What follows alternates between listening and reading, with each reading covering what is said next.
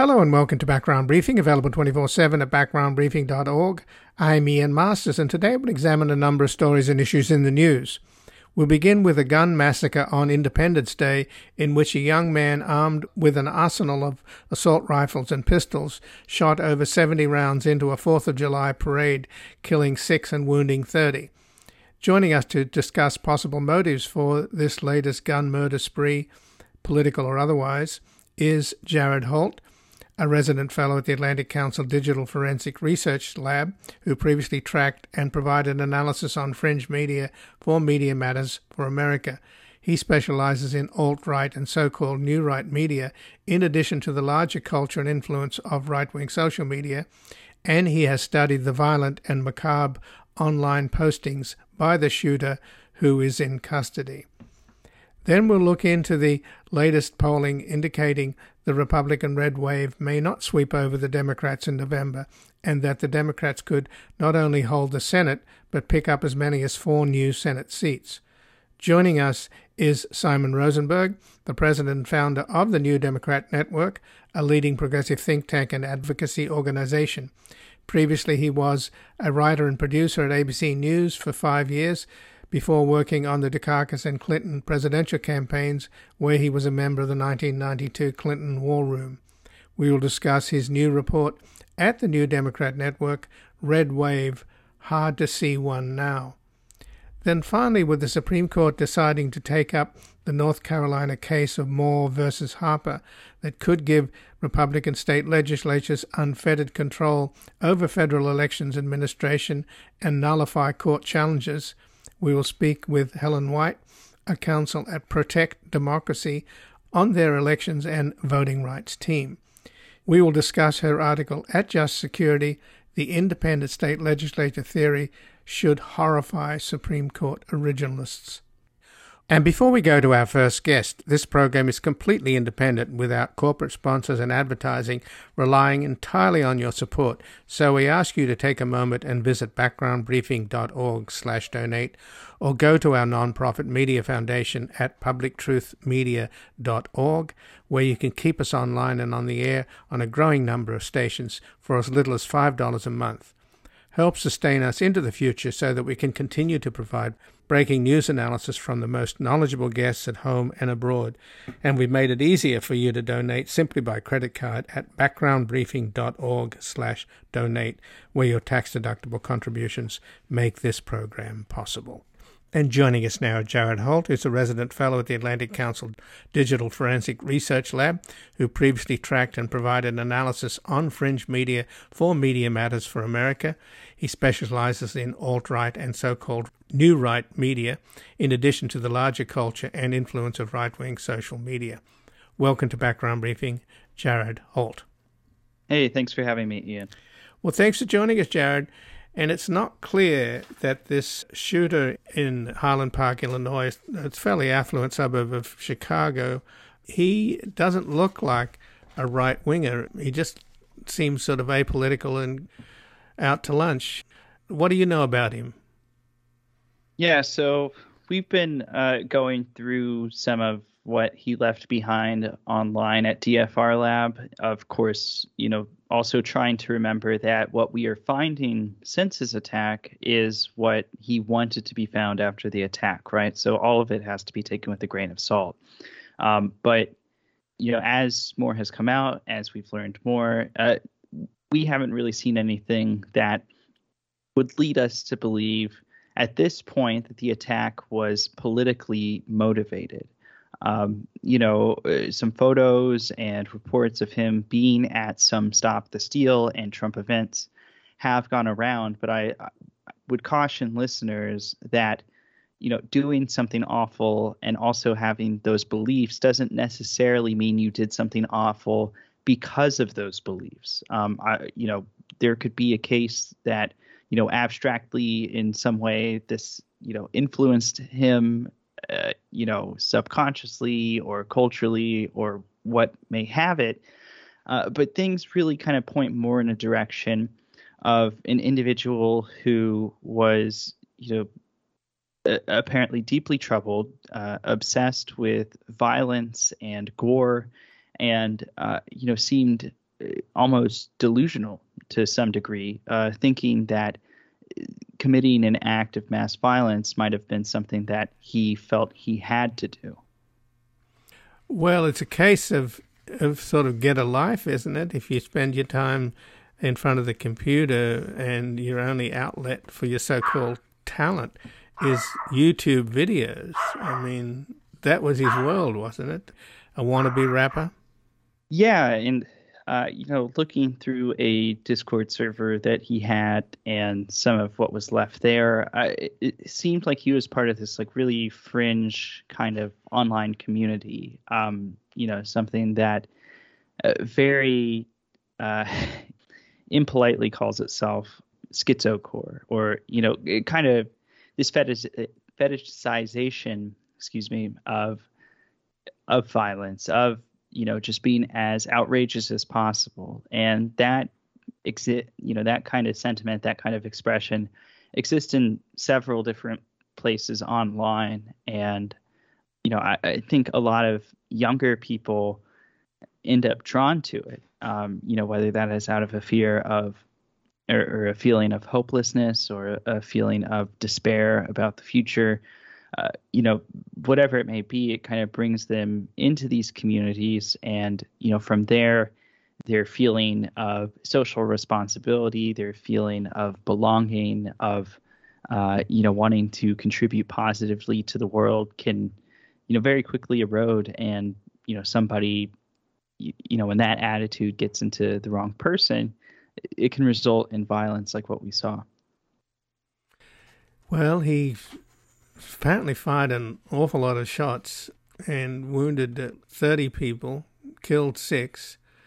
And again, this is his community. His father and his uncle apparently have a, a popular delicatessen, and they're very apparently well known and well liked in the community. So he's shooting his own neighbors, isn't he? Yeah, yeah. And this parade that he shot up also has some cultural significance in Highland Park. Um, I live not too far from there these days, and you know this is the type of event that if you talk to people who grew up there, uh, many of them you know would decorate their bikes as kids and participate in this parade in some shape or form. The school marching band gets in on it. Like everyone in town kind of gathers around, and this is like a big community moment. So you know, his choice of that parade, uh, you know, kind of carries an additional local community element to it uh, that makes it all the more traumatizing for uh, the residents of Highland Park and the other northern suburbs of Chicago. And again, I'm speaking with Jared Holt, who's a resident fellow at the Atlantic Council Digital Forensics Research Lab, who previously tracked and provided analysis on French media for Media Matters for America. He specializes in alt right and so called new right media, in addition to the larger culture and influence of right wing social media. So apparently he was well, he was on the roof of a building on the corner with a really a close aim at the parade as it came towards him, and he apparently escaped by blending into the crowd, dressed in women's clothes. He had tattoos on his face, including one relating to his rapper name. I don't know whether he covered that up with makeup or something, but he apparently escaped by foot and then took his mother's car where his guns have been found. Apparently, he had an awful lot of guns as well. But the thing that I keep reading in these, you know, trying to catch up on as much information about him as I can, Jared, they keep telling you that he bought all of his guns were legally purchased, as though that's some kind of an excuse. I mean, what kind of world do we live in?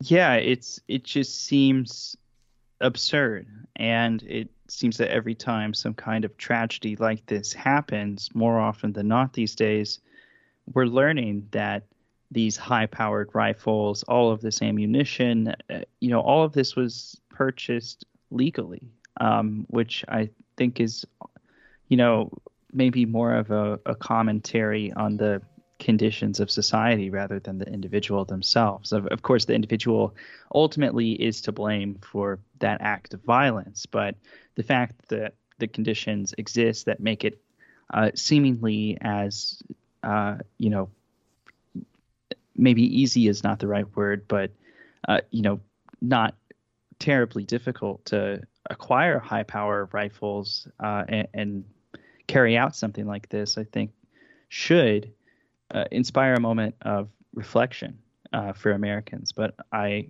I guess I fear that it may not, as it has not in the past. And Jared Holt, you say you were you lived nearby. How far are you from Highland Park? Uh, I I'm in Chicago currently, so it's like a 30 minute drive uh, if there's no traffic in the middle of the night. Uh, so, but uh, my fiance and uh, her family grew up in the area, so I do have some some family or I guess growing family ties to the area. And you know, yesterday as we were watching everything play out, uh, they were able to fill me in on some of the more communal aspects of this. And is it, as I described, a relatively affluent neighborhood? Yeah, it is. It's uh, relatively affluent. It also has a really large Jewish population. But there's no hint of anti Semitic motives on the part of this Robert Crimo III, this 21 year old, who killed uh, six people and sh- wounded 30 and fired over 70 rounds no, there's not uh, evidence of that to begin with. But uh, you know, I mention that because yesterday, as the news was playing out, as the suspect uh, had yet to be caught, a, a, lot of people in that community were particularly terrified, and I think to some degree continue to be terrified about, you know, what they might find out about that mass shooting, about his beliefs, um, because, you know, we are just as we're recording this, just barely 24 hours out from this event. I'm sure that, you know, especially since they uh, were able to capture him alive and prosecutors do their investigating, uh, that we'll learn more about what the motivations here may have been uh, and and sort of the context around it that uh, led to this tragedy. But there does seem to be a kind of common thread here with the shooter in Buffalo, New York, and this character, and even the shooter in Uvalde, Texas. I mean, this guy's 21, but they were both 18. But they do seem to sort of spend a lot of time in their rooms in front of a TV screen looking into the dark portals of the web. That seems to be a common theme, isn't it? Yeah, yeah. I mean, they're all united in this nihilism, and from what we can tell, those uh, folks who were arrested for those killings and claimed credit for those killings, you know, were engaged in parts of the internet that, you know, really turned that nihilism and cynicism into something a lot more sinister. Um, in, and it's, you know, kind of a, a flourishing fringe, and I think it would kind of, you know, behoove us to try to wrap our head around that because, you know, now that we've had a few instances uh, peeling off of that, it, it's very likely that the way these shootings, uh, these mass shootings take place, uh, may start to look a little bit different as internet culture evolves and fractures. But what does it say about parenting here in these cases, particularly with the young 18, 18 year olds? I know the Uvalde shooter's parents, I think the mother had drug addiction problems. But the parents of the of the shooter in Buffalo, they were very local progressive activists. Were they blind to the fact that their sons are buying guns and assault rifles and and lots of ammunition? And the, and in the case of this character, Crimo the, the third, he bought a whole bunch of guns and pistols. His parents must have known this, or I mean, the guy lived on their property. He apparently had, he lived in an apartment on their property I just don't understand why parents don't understand when kids have arsenals that there's a problem. Yeah, yeah. I mean, one would think so, right? Um, it, it, it's hard to know what was going through the heads of those parents, what they saw and ignored, what the you know these young guys were able to successfully hide from their parents uh, too. But it, it's certainly, I think, a question that deserves some answers. So the stuff that's online and about him watching a Trump motorcade and another apparently wrapped in a Trump flag. You're looking into the veracity of those images. I mean, how would they be faked? I don't know how you would fake images like that. So, at the press conference, the local officials say he was apolitical. The police do. So, it's not exactly being apolitical if you have pictures of yourself wrapped in a Trump flag. Yeah, I, I think when they used the term apolitical, they were describing, uh, you know, motivation for the attack. Um, it did seem like uh, this individual was engaged in, you know, support for Trump. There, there's a couple photos of him. There's one of him wrapped in the Trump flag. There was that video uh, that he uh, took as Trump's motorcade went by, and he was photographed at a couple different Stop the Steal events, right? But as far as we know right now, that support for Trump doesn't seem to have directly motivated his decision to commit this mass shooting. Uh, in fact, the a, a, reason for him doing it is not abundantly clear at this point. Um, it, it can be a bit murky, but I think it, you know, as far as stockpiling guns, these weird parts of the internet, I, I definitely think that there is at least some degree of, uh, you know, cultural context around it that that might offer. But I, I again, I would caution against rush, rushing to judgment on that or thinking that, uh, you know, that stuff on its own uh, is strong enough to support an assertion that this was a politically motivated act of domestic terrorism. Well, it sounds from what we're learning about him is that his career, if you could call it that, as a YouTube rapper in this kind of small world of wannabe rappers who publish on YouTube and uh, on Spotify, that he may have had some modest success a few years ago, but his profile was waning amongst that weird coterie of uh, people. I mean, the whole thing about you know, YouTube and internet influencers. My God, you know, that's the new vocation for the 21st century to be, I want to be an influencer. I don't want to be a doctor or a lawyer. I want to be an influencer. I find all of this internet culture just so depressing. Yeah, you're not alone in that. Um, I also find it uh, uh, quite depressing. But yeah, the the cultural landscape is changing. More value uh, in younger generations being attributed to online presence.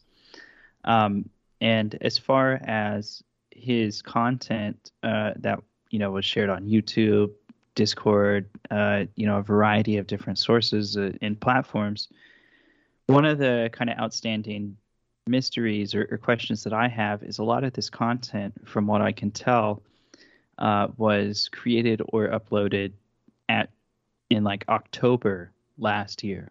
Um, there didn't seem to be a whole lot of activity from this guy uh, between that time period and uh, you know last weekend. So it's yeah, I don't. There, there's a lot more to learn here, um, and it's something that uh, you know I'm gonna continue to try to keep an eye on because this case is pretty unusual as far as these things go um, in sort of the format of it. Uh, so it, it's definitely going to be of interest, and I'm sure that as time goes on, we're going to be learning more about it.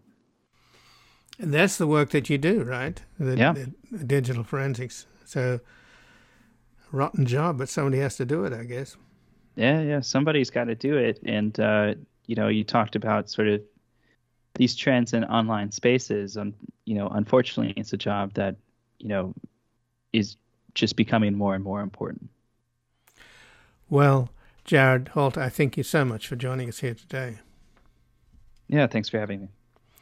And again, I've been speaking with Jared Holt, who is a resident fellow at the Atlantic Council Digital Forensics Research Lab, who previously tracked and provided analysis on fringe media for Media Matters for America, and he specializes in alt right and so called new right media, in addition to the larger culture and influence of right wing social media.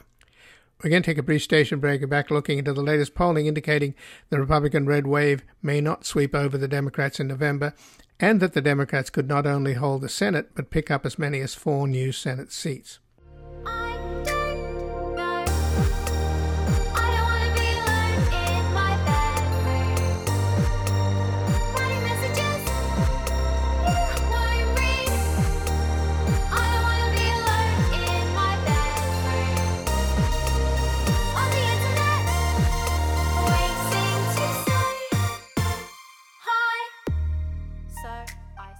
Welcome back. I'm Ian Masters, and this is Background Briefing, available 24 7 at backgroundbriefing.org. And joining us now is Simon Rosenberg, the president and founder of the New Democrat Network, a leading progressive think tank and advocacy organization. Previously, he was a writer and producer at ABC News for five years before working on the Dukakis and Clinton presidential campaigns, where he was a member of the 1992 Clinton War Room. And he has a new report at New Democrat Network Red Wave, hard to see one now. Welcome to Background Briefing, Simon Rosenberg. Great to be here, Ian. Well, thanks for joining us. And I'm hearing more and more as these dreadful reactionary rulings come from the Supreme Court. And we have already a built in counter majoritarian Senate, Electoral College, etc. I think the Democrats routinely have to win something like 8% more votes than the Republicans just to break even. So the decks are stacked. But lately, the message I'm hearing is there's a way out, and it's pretty simple, and that is for the Democrats to get 60 Senate seats. So is that possible? Well, let me just talk about what I think is happening in the election first, and because um, I think this is important. There's been a lot of new data since the end of Roe on the 24th of June, and what we've seen is, you know, there's been significant movement towards the Democrats in what's called the congressional generic. Um, you know, the Marist poll had us moving 10 points, the Monmouth poll, five points. This uh, polling firm called Big Village had it three, Yahoo YouGov, three, Politico, Morning Consult, three. And what that means is that the election today is, you know, three to four to five points more Democratic than it was two weeks ago. And, even then, I did a whole analysis that you mentioned prior to Roe ending that suggested that the there was no real evidence of a red wave, that when you went into the Senate and gubernatorial polls all around the country, that Democrats were actually doing much better than was the conventional wisdom. And so I have been an optimist about this election. I've always believed that the anti MAGA majority that voted twice against the Republicans in record numbers by an average of six and a half points in the last two elections was going to show up again because they doubled down on MAGA. They didn't run away from it. And, and I think these voters were going to be reminded about what scared them so much in the last two elections. And I think if the last few weeks has done that, I think the idea of 10 year old kids, you know, being forced to have babies and the kind of persistent mass shootings that we're seeing, the January 6th revelations, the Republican Party is an ugly offering now, and it is impossible to look away. And so I think what we're seeing now is a very competitive election. I think if the election were held today, the Senate would stay Democratic. We'd pick up a seat or two. I think we can get into details on that. And I think the House, I think we will come to know in the next few weeks that the House is now much more competitive that it was. What we need to do is to keep the House. We pick up two Senate seats. We can potentially, you know, get rid of the filibuster and move ahead in codifying Roe and taking other steps next year. I think that's the. I think Democrats now should be on the offense and fighting to win, not fighting just to prevent losses. And that's a big mindset change. I think that has to happen inside the family. But when you say that, Simon, doesn't that mean that the the rallying cry should be a target. In other words, 60 seats in the Senate. I mean, let's set a target, let's set a goal, as as opposed to saying we're not going to do as badly and we may even do well. I agree with you. Whatever that target is, I, I just personally don't think we're going to get to 60 this cycle, but I do think that we can get to 52 or even 53, and that means that Manchin and Sinema are not in charge of deciding what happens to the fate of the filibuster. If these new senators that come in, if we can just get 50 to agree to go around the filibuster on some things that involve constitutional issues, which is sort of the thing that's being talked about, voting rights, anything to do with voting, the elections, you know, Roe v. Wade, these constitutional matters been decided by the court, we can do a carve out for those things potentially, even with, you know, just picking up two Senate seats. And so I don't know that we have to get all the way to 60. I think there's a, a world that we could see that where Democrats are responding with the urgency that's in front of us and to, to and to get in front of these dangerous things that the Republicans are doing that the country just simply doesn't support. I mean, we had you used the word counter majoritarian. I, I don't. I just don't. I think we are. I, I think what's so remarkable about the moment is that Republicans are acting as if they don't really believe that doing things that are unpopular matter because it's they are beginning to construct a politics where losing elections where they're going to insulate themselves from losing elections. And i think that you know i think this i believe this city in washington where i live which has been reticent and kind of sleepy on these issues of the radicalization of the republican party i think has woken up in the last few weeks. And i'm optimistic that we're going to see a new approach and a new day I'll give you an example of that. Your governor, right, Gavin Newsom, the ad that he put on the air this weekend in Florida challenging DeSantis was a great argument about freedom. I love the frame that he used. It was exactly the way that we need to be speaking. I think you're seeing a slumbering, scared, beaten down party wake up now and realize the stakes of this election.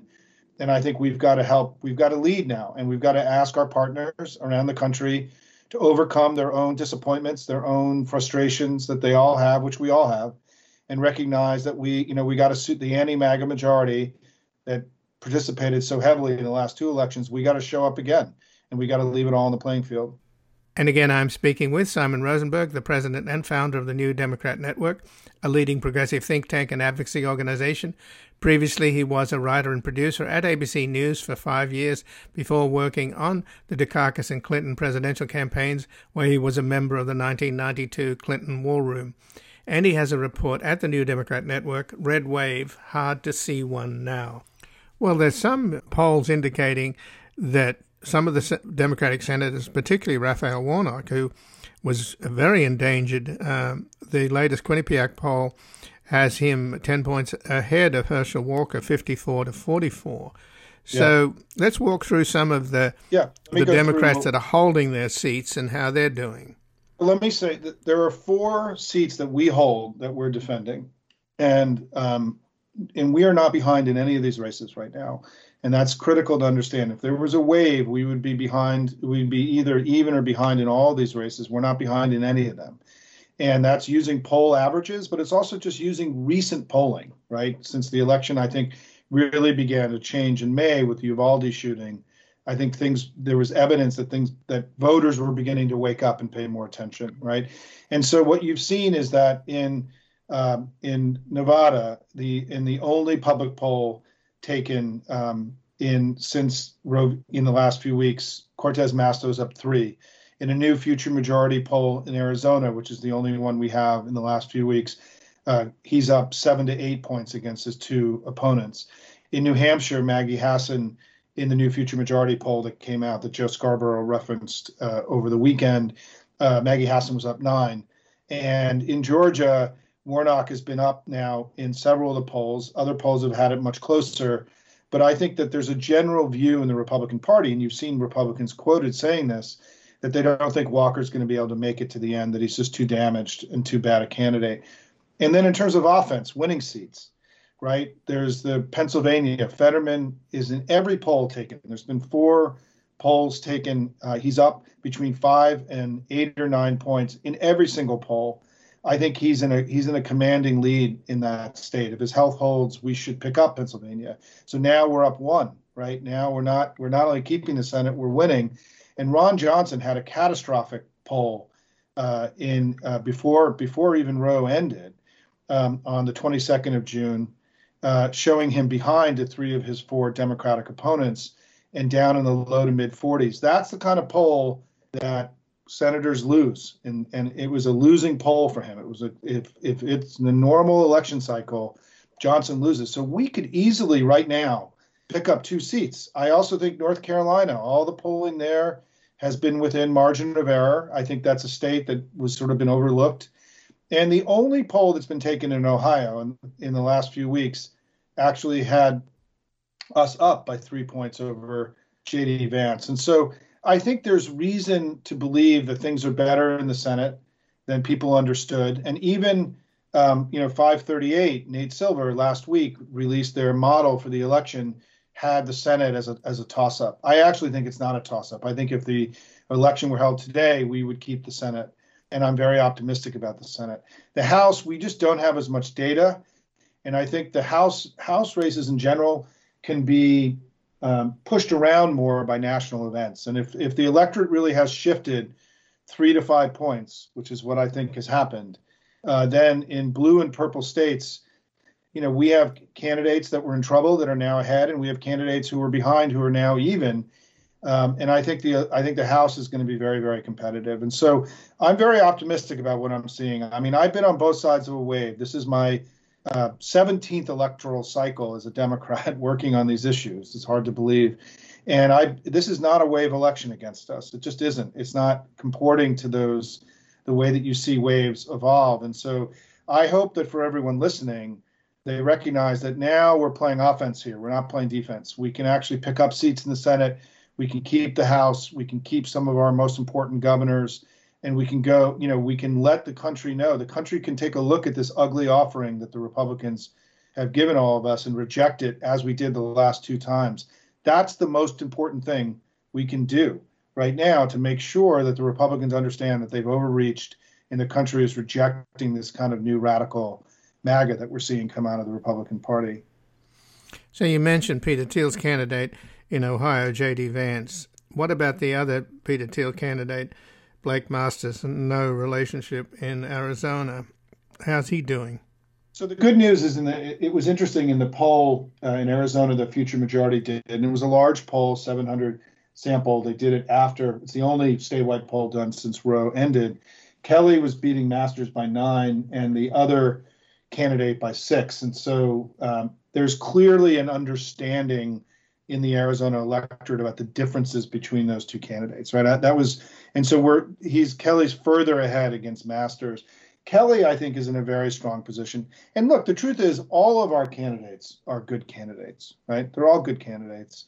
Um, the Republicans in the Senate, in particular, ha- are running a lot of, you know, some of the worst candidates that you and I have ever seen. Ian, I mean, Herschel Walker, Mehmet Oz are two of the worst major party candidates that we've ever seen in our lifetime of studying these things. And and I think that I would argue that J.D. Vance is uh, an untested and an unknown candidate who barely survived a very contentious primary.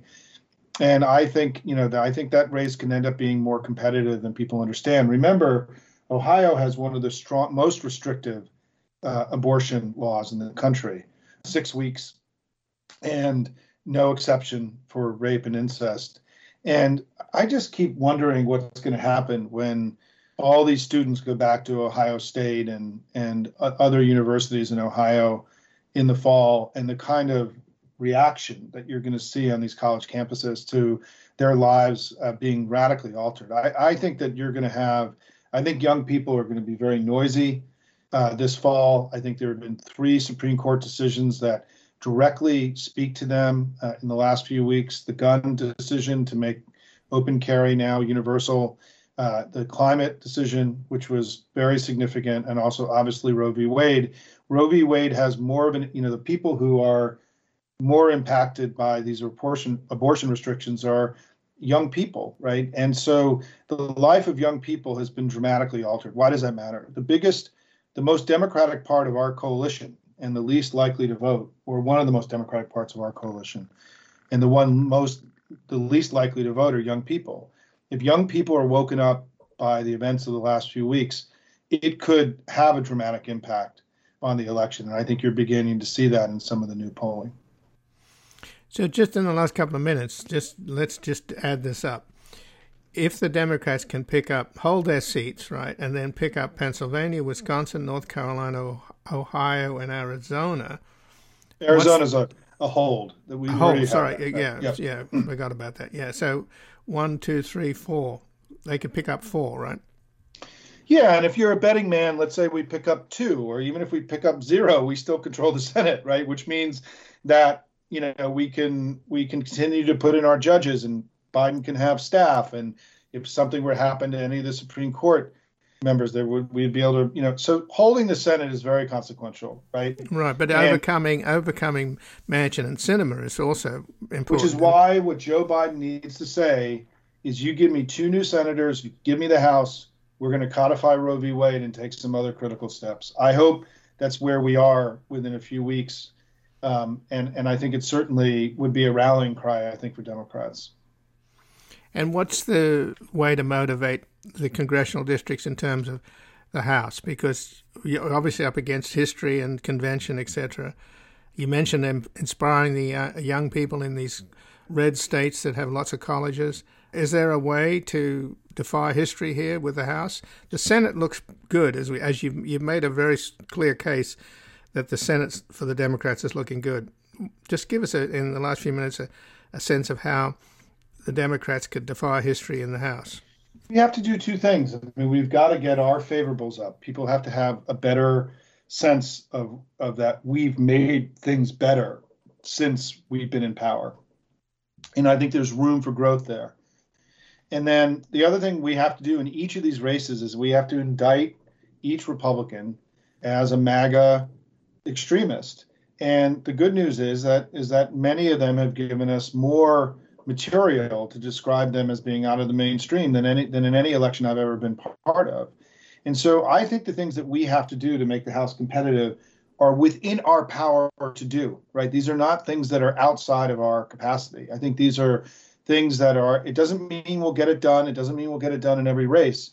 But I, I think this election, um, you know, I think we got a little bit of a wind at our back now. It's under tragic circumstances, and I wish it wouldn't have happened.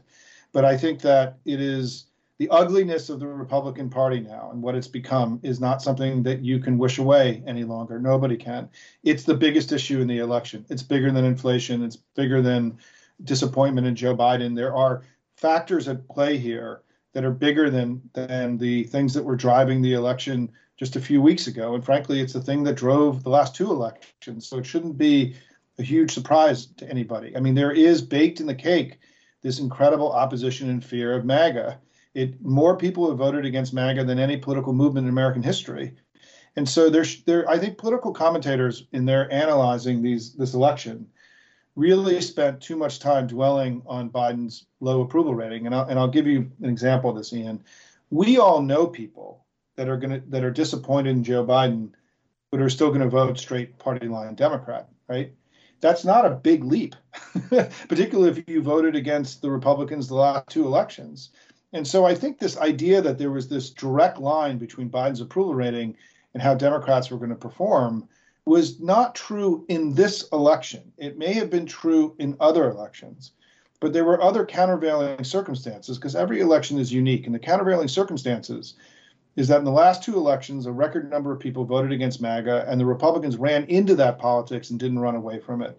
And that meant that they were always going to have a low ceiling. What I've been saying for a year is the Republicans now were going to have a low ceiling. The question is, was that ceiling 47 or is it 49 or 51? But I never believed that they were going to be able to, that, that there was going to be a wave against us this cycle. I thought they would stumble across the finish line because they had not given uh, voters enough to vote for, right? There was no affirmative agenda that if you're disappointed in the Democrats, well, I'm going to run over to these guys. These guys look scary. So, you know, I voted for these Democrats the last two times. They're giving us decent candidates. I'll stick with them, right? I, I, I just don't think the physics of that is complicated, right? That's what I just described is is how I think a lot of people are going to end up in this election. And so I, I'm I'm optimistic, but I think we have to get more positive. We have to, you know, dust ourselves off put away all of our disappointments and frustrations, and go leave it all on the playing field in this election. Well, just in closing, I don't know whether you watched the recent Republican congressional debate in Wyoming, which has one seat held by Liz Cheney, who was a target of the Republicans. You talk about the ugliness of the Republicans. It was frightening. It, it wasn't so much ugly as as deeply depressing and scary, because it made you think my God, has the United States become an idiocracy? These candidates were QAnon lunatics types, inarticulate, incapable of even even putting a sentence together, let alone a policy. It was frightening, and it turns out that Liz Cheney is 30 points behind. Yeah, look, we there should be no illusion here. As much as I'm trying to be optimistic, right? The the the the battle in front of us is a significant one, right? And or the the war. I don't want to use war language, right? But I mean the struggles, the battles, the elections in front of us are. are we we are we are in good shape in this election.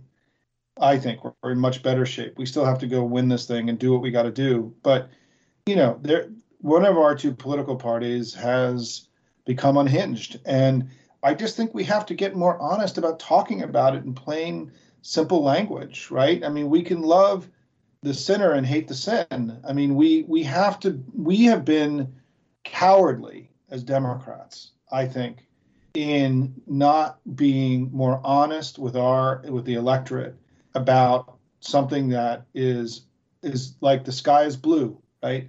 You know, it's an it's clearly evident. Listen to I mean the person who probably does a better job at explaining what's happened to the Republican Party is Liz Cheney herself, right? And and I think that the notion that you know this is just the old Republican Party, and if you don't like Democrats, you can vote Republican. That's just not where we are as a country. And and people, by the way, in polling, right, don't see the Republicans as a radicalized force. This is not information that we have to provide to people. They already know this, right? And I do think, I will say this, and this is the prediction I'll make today. I think the electoral environment is going to get much worse for the Republicans. I think when average everyday people come to understand what these abortion restrictions really mean, you know, whether it's a 10 year old being forced to come to term, or doctors not being able to treat women uh, who are having a miscarriage and who could end up dying. This kind of uh, just radicalism or, or pursuing women out of state or pursuing family members who've enabled a woman to leave a state, something like literally out of Handmaid's Tale, right? I think when people come to realize uh, how crazy these laws are, you know, not just the restriction itself, but the restriction on speech, the restriction on physical movement, right? I think this is, I think when there's a broader understanding of that, um, and we're also now having a broader understanding of what happens when you have this permissive attitude towards guns, is that I think that that this electoral environment could actually get much worse for the Republicans, and deservedly so. What they've done, what the court has done, and what individual Republican parties in various states have done uh, are deserving of approbation by the voters. And I'll end with this last point. The third piece of that is January 6th committee, which I know you talk about a lot, Ian, is that um, we're now looking at a conspiracy of hundreds of Republican political leaders from all across the country who have conspired to overturn an election. It's a criminal conspiracy. And we know now that it involves people like Lindsey Graham and Senator Ron Johnson from Wisconsin. And we know that party leaders and you know the GOP chairman in Arizona, Nevada, and Georgia were all subpoenaed two weeks ago um, and you're now looking at, you know, what is the greatest political scandal in American history that could involve the indictment uh, of hundreds of Republican leaders. I think that too is going to become more apparent to voters between now and November. The gravity of this, of, of what's happening with the January 6th committee, it's the greatest scandal in American history with no near peer. And and I think it's good. It could cause damage to the Republican brand for a generation when people really come to understand what happened. It wasn't just Donald Trump. It was Ronna Romney McDaniel and the RNC. It was the state parties in Arizona, Nevada, Michigan, Wisconsin, and Georgia. I mean, it was a it was senators, it was House members. It's a the scale and scope of this is unbelievable, and I think that we are going to be able. Each one of these things makes it easier for us to explain the other one to voters, right? You know, if you're if you're capable of overturning an election, then you're capable of forcing 10 years old, 10 year old girls to have birth, and you're capable of having radical policies on guns. Any, any, the establishment of the reality of any one of these things strengthens the the power of all the other things with voters, and that's why I think the climate is going to actually get much worse for Republicans between now and election day. Well, Simon Rosenberg, I thank you very much for joining us here today. Thank you, Ian, as always. And again, I've been speaking with Simon Rosenberg, who's the president and founder of the New Democrat Network, a leading progressive think tank and advocacy organization Previously, he was a writer and producer at ABC News for five years before working on the Dukakis and Clinton presidential campaigns, where he was a member of the 1992 Clinton War Room. And he has a new report at the New Democrat Network Red Wave Hard to See One Now. We're going to take a brief station break and back looking into the Supreme Court's decision to take up a case that could give Republican state legislatures unfettered control over federal election administration and nullify court challenges. Welcome back. I'm Ian Masters, and this is Background Briefing, available 24 7 at backgroundbriefing.org. And joining us now is Helen White, a counsel at Protect Democracy on the elections and voting rights team. She has an article at Just Security The Independent State legislator Theory Should Horrify Supreme Court's Originalists. Welcome to Background Briefing, Helen White. Thank you, Ian. Glad to be here. Well, thanks for joining us. And the idea that the Supreme Court has taken up this North Carolina case, Moore versus Harper, I think is actually horrif- horrifying more people than the Supreme Court conservative majority. I mean, you write in your article, Just Security, that it's upending 200 years of election law. And I suppose it's not going to affect the November elections since the Supreme Court have just taken it up for the next term. But it could impact 2024, could it not?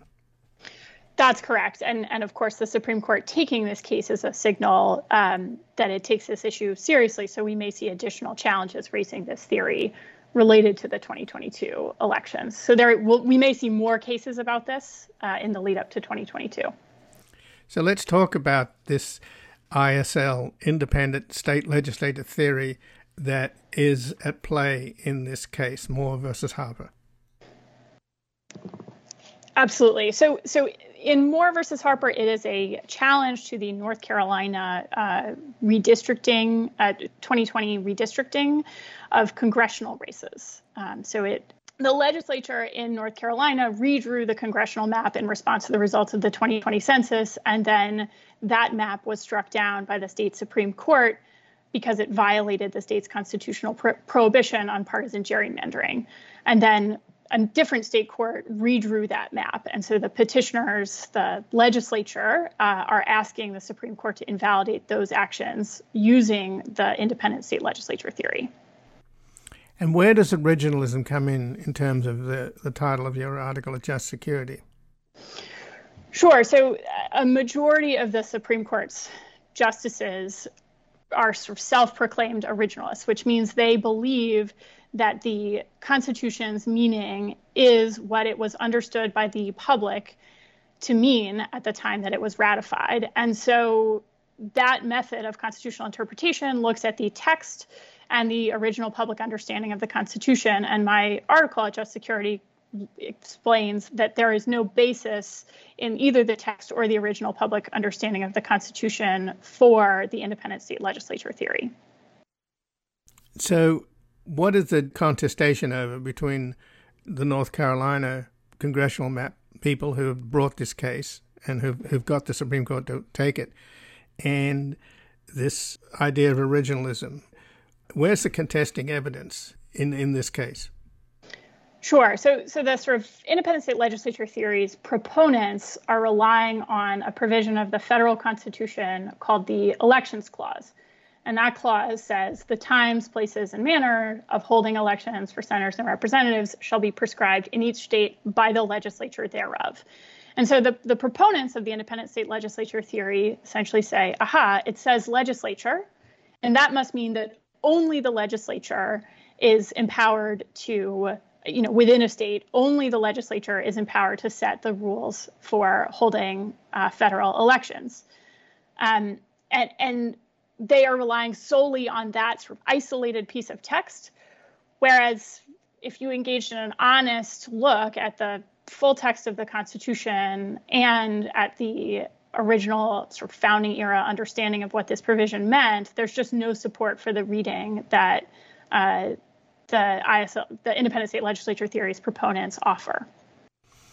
In your article, you argue that the newest justice, uh, Amy Coney Barrett, is key to this, which way this ruling would happen, assuming that the conservative majority of Thomas Alito, Gorsuch, and Brett Kavanaugh, they've already indicated that they're buying into the ISL theory. I think she is she is key. I, I, try not to make predictions about the United States Supreme Court, but I think she is key, and I think you know. Let me explain why. She is the only one of the five most conservative members of the Supreme Court who has not written about this theory.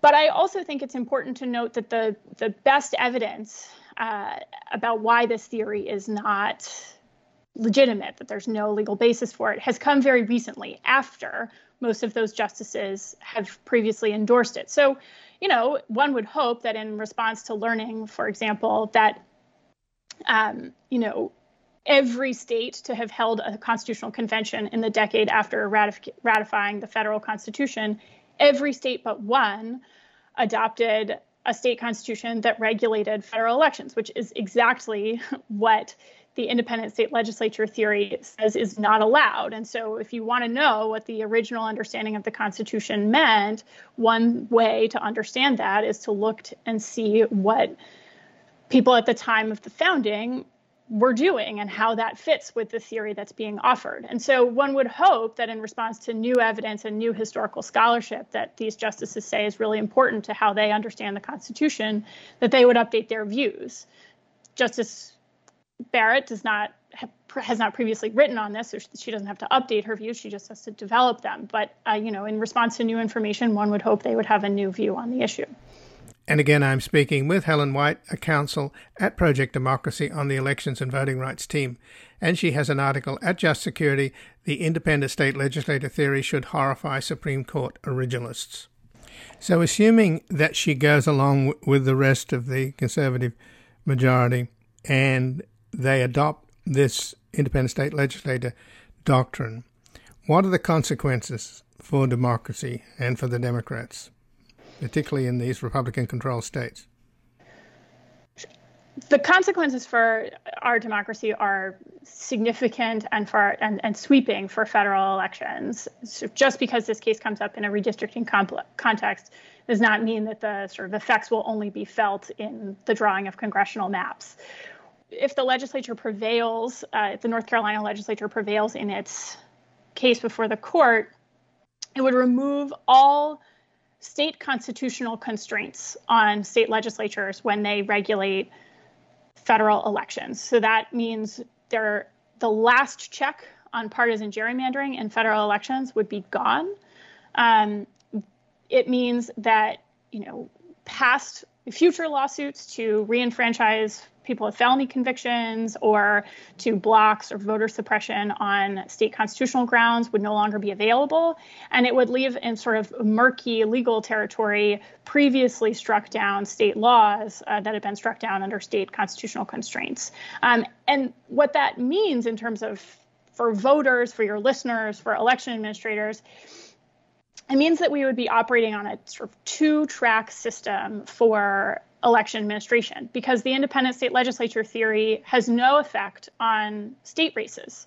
So, take, for example, a law in Pennsylvania that says, you know, you have to initial um, just just right, just in this exact place for um, your absentee ballot to count. And let's say that uh, statute was struck down by the state Supreme Court because it was unnecessary for proving the voters' qualifications and therefore was an impermissible uh, infringement on the right to vote under the Pennsylvania uh, state constitution. Well, a ballot missing that initial, if mailed in in a election under the independent state legislature theory, that ballot would be invalid for federal races, right? Because it doesn't have the signature that the law requires, but valid for state races because the law requiring the signature is unconstitutional and therefore not in effect for state races. What happens to that ballot? Is it counted? Is it not counted? And so you can imagine that's sort of one small example of the implications of this, of having this two track system and the confusion it could create.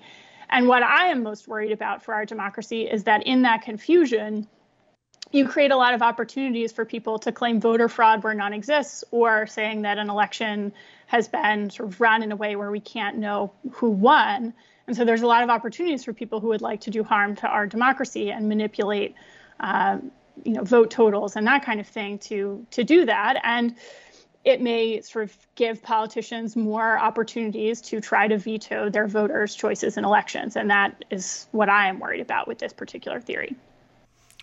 So it is extraordinary, the, the, the ramifications that you just laid out for us, uh, Helen White.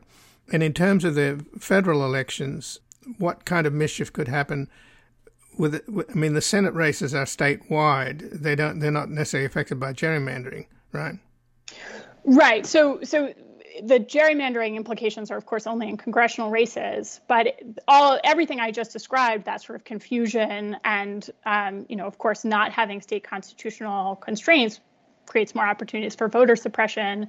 Um, and just removes a set of tools from those of us who want to make sure that people can vote and their votes are properly counted. It removes a really important set of set of tools to combat that kind of assault on our democracy. But it's important to remember that we will still have tools to make sure that elections are run in ways that are fair and that respect our voters' choices.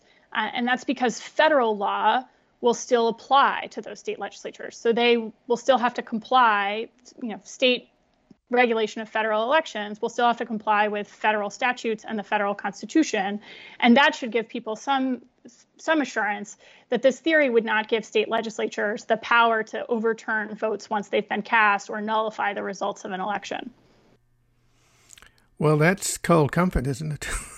It's better than a total disaster but still a pretty gloomy outlook. Um, it certainly is extremely concerning. And of course there's all of the the ways i just described that this creates confusion and so might make sort of specious claims of election fraud and manipulation more possible. But it's it is important to know that this just does not give anybody does not give state legislatures the right to ignore their their voters choices. well helen white i thank you so much for joining us here today. Thank you ian. I appreciate it and again, I've been speaking with Helen White, who is a counsel at Protect Democracy on the elections and voting rights team. And she has an article Just Security The Independent State Legislative Theory Should Horrify Supreme Court Originalists. This has been Background Briefing. I'm Ian Masters, and I'd like to thank producer Graham Fitzgibbon. And to help us sustain this program into the future and assure it remains free to all, please take a moment to support us by going to backgroundbriefing.org/donate or publictruthmedia.org, where you will find our non-profit Public Truth Media Foundation, where your tax-deductible donations, large and small, keep us broadcasting. And if you missed any of today's program and would like to explore our vast archives, you can find us at backgroundbriefing.org, where we'll include extended interviews searchable by topic and have made it easy for you to sign up for daily email updates that provide links to resources, articles, and books discussed on the program. Also, you can find links there to subscribe wherever you get your podcasts, and we also encourage your ratings and reviews on these platforms. Find us on Twitter and Facebook at Ian Masters Media, and please do help us reach more listeners by sharing this program with friends, family, and colleagues. And I'll be back again tomorrow with another background briefing at backgroundbriefing.org. Bye for now.